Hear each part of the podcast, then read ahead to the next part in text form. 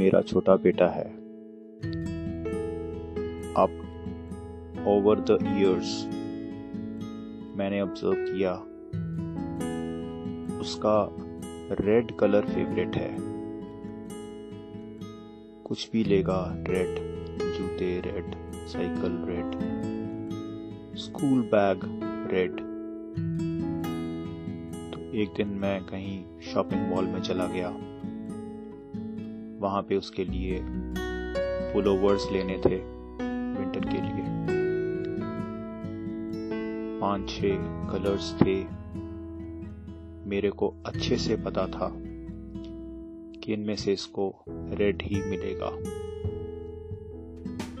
But just I did not have heart to choose that one particular red coloured pull for him मैं एक और visit में उसे वहाँ पे लेके आया and I gave him a choice इसमें से जो भी तेरे को पसंद है वो ले ले।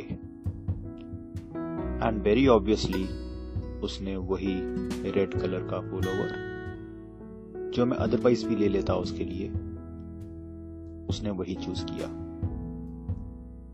That made all the difference to him मैं लेके जाता उसको लगता ही हैड नो ऑप्शंस वो आया, उसने देखा चूज़ उसने किया।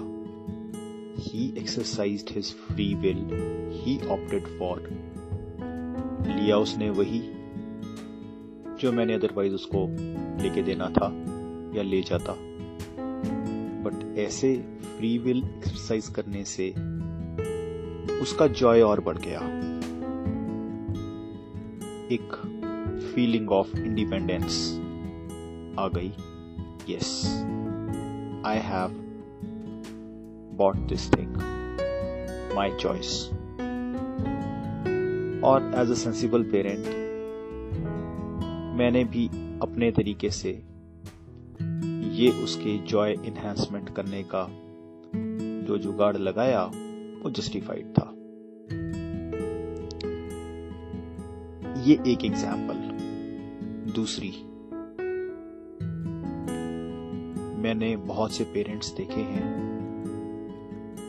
जो बच्चे की चॉइस को इन्फ्लुएंस करते रहते हैं। शुरू से ही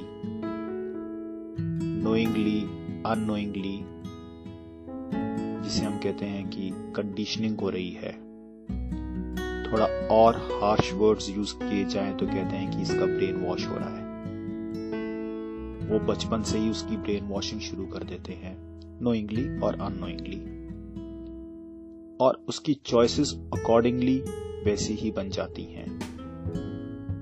Choices for the career choices for the kind of spouse and so on बहुत सी और जो डिसीज़न लेने होते हैं। बच्चे को लगता है वो अपने डिसीजंस ले रहा है। लेकिन वो डिसीजंस एक तरीके से बहुत ही सटल वे में पेरेंट्स के होते हैं।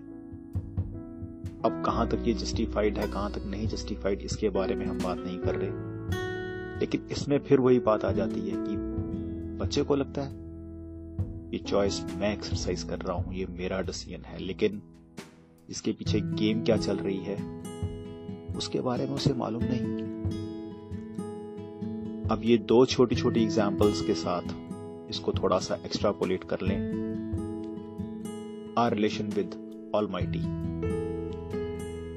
वो भी तो हम सबका बाप है। हर मायने में बाप है। सांझा बाप हमारा सबका बाप है। अल्टीमेटली चलती तो उसी की है। विल ऑल माइटी की ही एक्सरसाइज होती है। होता वही है जो वो चाहता है। लेकिन वो सेंसिबल है इंटेलिजेंट है स्मार्ट है और हमारे जॉय के लिए आई रिपीट हमारे जॉय के लिए वो ऐसी सिचुएशंस ऐसी ऑप्शंस क्रिएट करता है, जिससे हमें लगता है कि हमारे पास फ्री विल है। नहीं? लगता है हम अपनी एक ऑप्शन एक्सरसाइज कर रहे हैं। करते नहीं। लगता है डिसीज़न हम ले रहे हैं। लेते नहीं। और ये जो मज़े लिए हमने एक्सरसाइज करके अपनी डिसीज़न अपना फ्री विल इसी से हमारे कर्म पैदा होते हैं। ये भी हमें लगता है कि हम अपने लिए कर्म क्रिएट कर रहे हैं, होते नहीं है।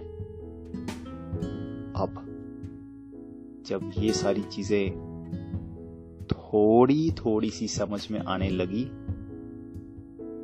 वो भी कब? जब उसने चाहा।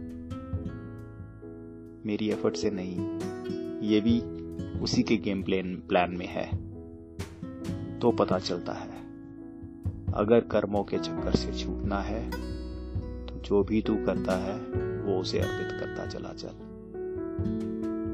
मान कर चल कि ये तू ही करवा रहा है। और अगर तू ही करवा रहा है तो मैं कौन होता हूँ? मैंने तो अपनी कोई फ्री विल ही नहीं रखी। मैंने तो अपनी कोई मर्ज़ी ही रखी। मैं तो एक सरेंडर्ड मोड में जैसा तू चलवा रहा है, वैसे चल रहा हूँ। तो फिर मेरे कर्म है ही नहीं। यही मोक्ष है। लेकिन मिलता किसे? जिसको वो चाहे। जरा गौर करें।